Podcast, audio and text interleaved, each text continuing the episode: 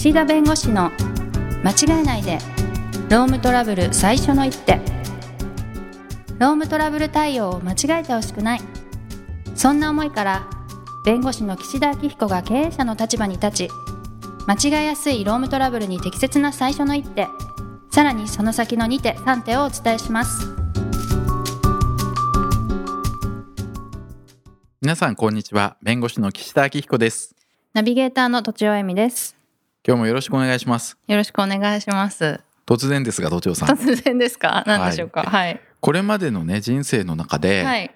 なんか後悔したこととかあの時ああしておけばよかったなって夜な夜なね思い出すことってあります？ないですね。さすが。なんかまあ思いたくないじゃないですか。思わないようにしようって思ってるのもあります。だから反省はするけど、後悔はしないみたいな。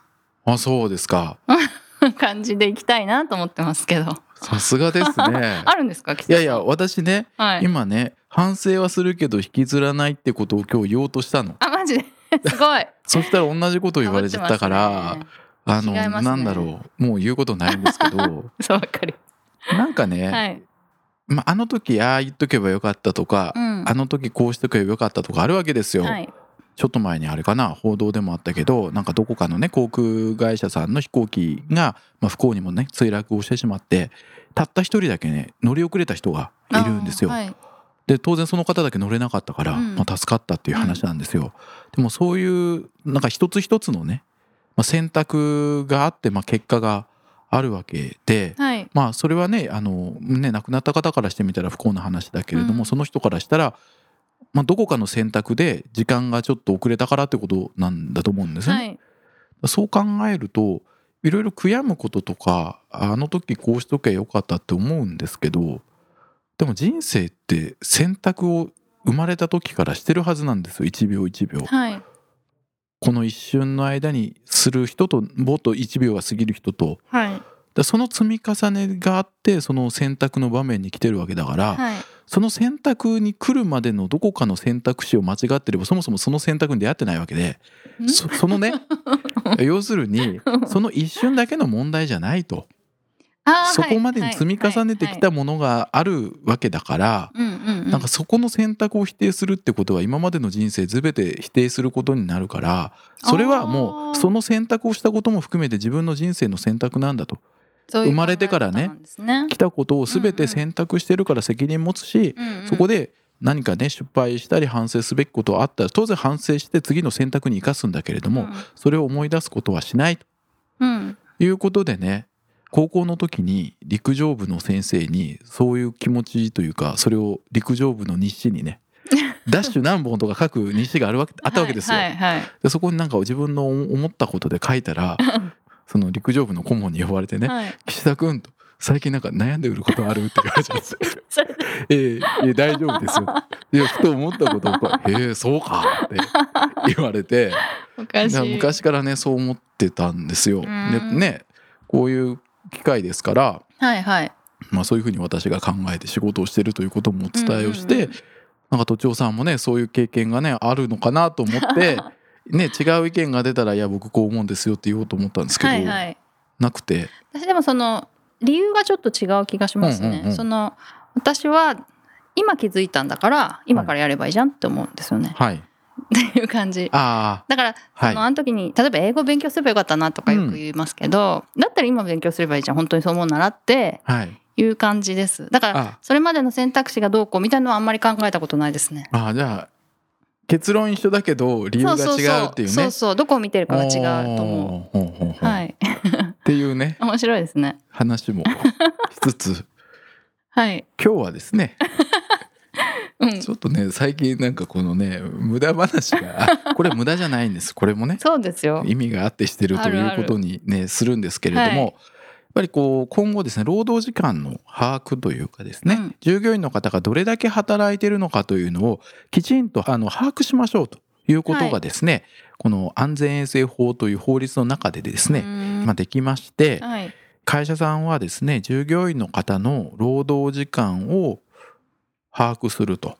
でこれはは？はい、いやもちろん今までもね、はい。当然従業員の方がはい働いてお給料払わないといけないですからね、うん。残業代とか、うん。あとは長時間労働させたら体に良くないんできちんと時間を把握してってあるんですけれども、はい。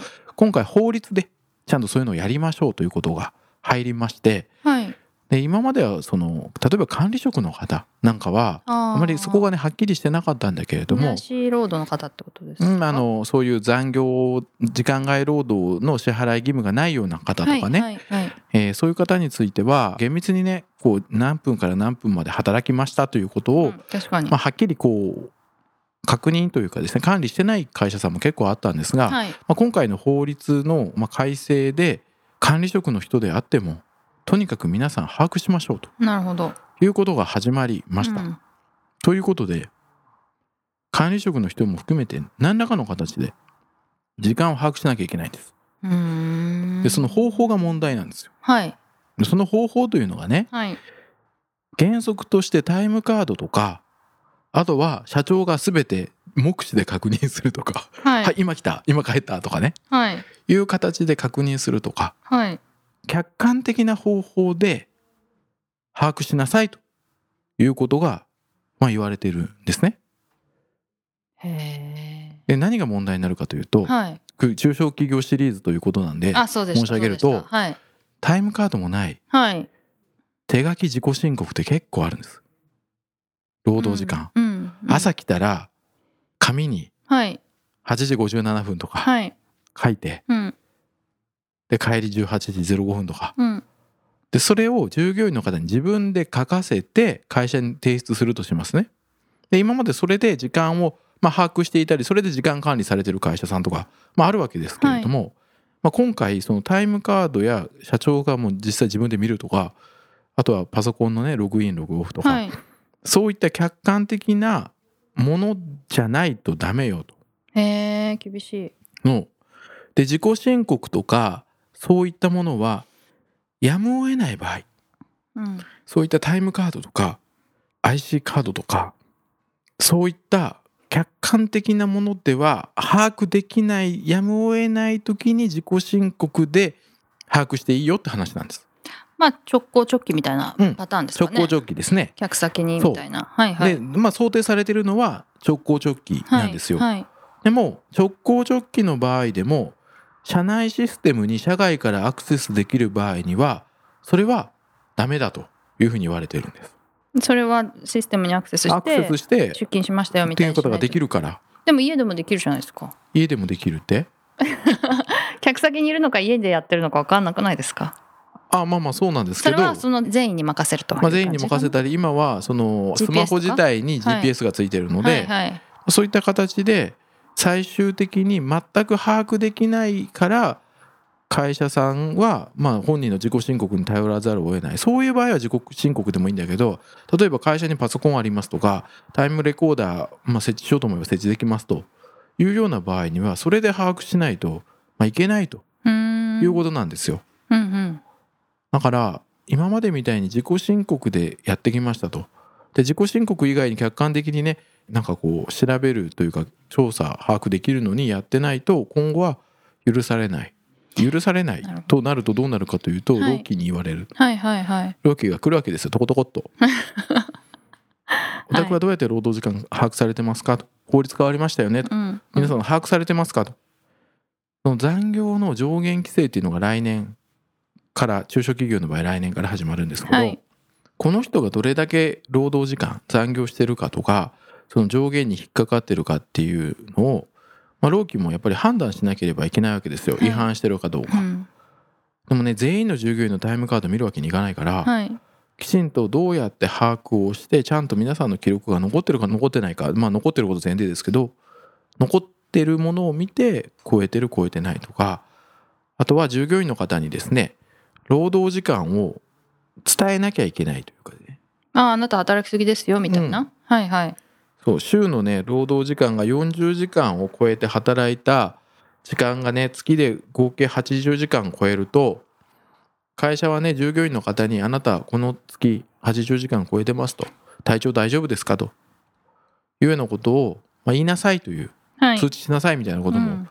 今回言われてるのでむちゃくちゃ働かせるとねあなた今月の時間外が160時間ありますと。うん。大丈夫ですかはい聞かなきゃいけないわけですよ。はい。引くじゃないですか。160時間って言われたら。はい。働かしすぎなわけですよ。はい。でそれに見合ったじゃあ残業代ちゃんともらってるかとかね。残業代払ってりゃいいってもんじゃないんですよね。払ってりゃいいってもんじゃないし、はい。これ本当に残業代払ってもらえてないのおかしいんじゃないかみたいな形で、ね、というかまあもっとこれだけ働いてるんだったら給与もらえるべきじゃないかって疑問を持つかもしれないしうん。純粋にね体調の問題もあるから、うんうん今後はまず把握をしていない時点で労基から聞かれた時に把握してませんだとそれ法律に違反しますよっていう話でちゃんと把握してくださいねっていうことになるしはい。把握したら把握したで時間出ちゃいますからいやそんな160とか140とか120とか見たら従業員の方がね今まではそういうものを見せられてないからまあなんかまあこれが自分の使命だとかね役職者だからこれでしょうがないんだと思ってたけども役職者って言っても別に権限もないし、うんね、よくある。160時間も働いて。はい。ってなるとやっぱりね何かね労務トラブル起きる可能性が高まる。ああ直面した途端直にってことですかね。これ目視でいいっていうのははい、社長がその人があいるなと思って手書きでもいいってことなんですか？あそれは社長がね記録すれば。あそうなんだ。はい、なるほど。でも社長がだから常にまず一番最初にいなきゃいけないし、まあ社長じゃなくて、まあ、社そういう管理を総任された人ね。か。はいはい。でもいいで帰る時にはその人がちゃんと帰ったのをその人が確かめなきゃいけないから。現実的ではない。そうですよね。本当にね数人でやってらっしゃる会社さんであればそういう形も取れるかもしれないけども。ん。なんか自己申告ってやっぱりそういう意味では真実とか実際と乖離することがやっぱりあるから、はいはいはい。自己申告で許される場合をかなり限定してるのが今回の、まあ、改正というか。なのではい別にねちゃんと自己申告でも真面目にちゃんと書いていて実際と乖離がなければそれって別にタイムカードでやったって時間数変わらないわけだからよくて問題は本当はもっと働いてるのにその日報上すごく短い時間になってらっしゃるような会社さんは、まあ、ちょっと今後ねうん。時間数ちゃんと。あのーリモートワークとかどうするんですか？あとスマホではい。うん仕事のメール返信してるとか。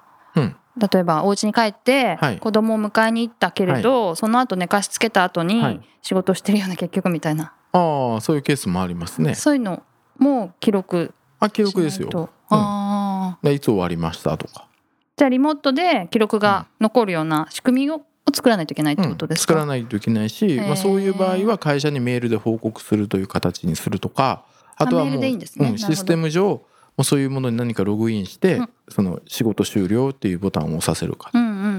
で途中でもそのだいぶね間抜けて例えば夕方5時から9時ぐらいまで間抜けてるんだったらそこも当然報告しないといけないですね。働いてないので。という形で時間をもちろんその残業の観覧日でいくと労働時間はきちんと管理して払わないといけないし、はい。それ以外にも把握ですからうんうん。厳密に労働時間そのものとは限らないわけですよ。把握。なんとなくここからここまで会社にいたよねっていうのを把握するって話なんです。だ厳密にこの1分1秒が労働時間かどうかそれは労働時間の管理の問題ではい。で管理監督者の方って別に時間外の割増賃金払う義務はないので本当に管理監督者であれば、うんうん。なのでそういう人たちについてはまあざっくり、まあ、ここからここまで働いているよねっていうところをまあ調べる把握しなければいけないので、まあ、そういったものを今後導入すると。で中小企業の場合はそういった自己申告で手書きで書かせてるものがちょっと今後通用しなくなるという問題と、はい。管理監督者の方の時間も把握しなければいけないんで、うん。いきなり時間把握するから記録をしてねってやって160時間とかなるとちょっと引くんで。そっちが心配ってことですね。うん。だから把握する前にやっぱり今の時間どれぐらいなんだろうっていうのを、うん、記録に残すってことは、それがもう現実問題として現れてくるから、はいはいはい。ご本人のショックが結構大事なんじゃないかと。そう。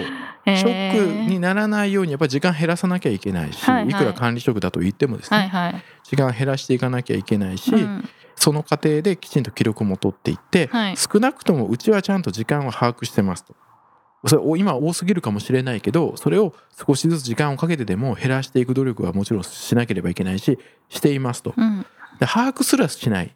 把握する気持ちもないという会社さんがおそらく労基署から怒られると思うので、うんうん。まずはスタート第一歩は時間を把握する。で把握する前に把握した時の出てくる金額がすごい金額だとみんなショック受けるんで まず減らすということもまはいはい。あ同時にやっていくと。いうような感じで、はいまあなんか最初のね4分ぐらいのね 話のせいで大事なところがなんかね早口でなんかね そうなんだ。もうちょっとね言いたいこともありましたけどまあまあそういった形でちょっとね今後はい。私のね思いとか考え方も。人生論みたいな。そう。あの ちょっとね趣旨がね、うん、ずれてくるけどつたまにね 気分転換に、全部それだとあれなんいいでと思いう形で、ははい。いえー今日は労働時間の把握のことについてお話をしました。はい。はい、ありがとうございました。今回も番組をお聞きいただきありがとうございました。ロームトラブルでお困りの方はロームネットで検索していただき柿椿経営法律事務所のホームページよりお問い合わせください。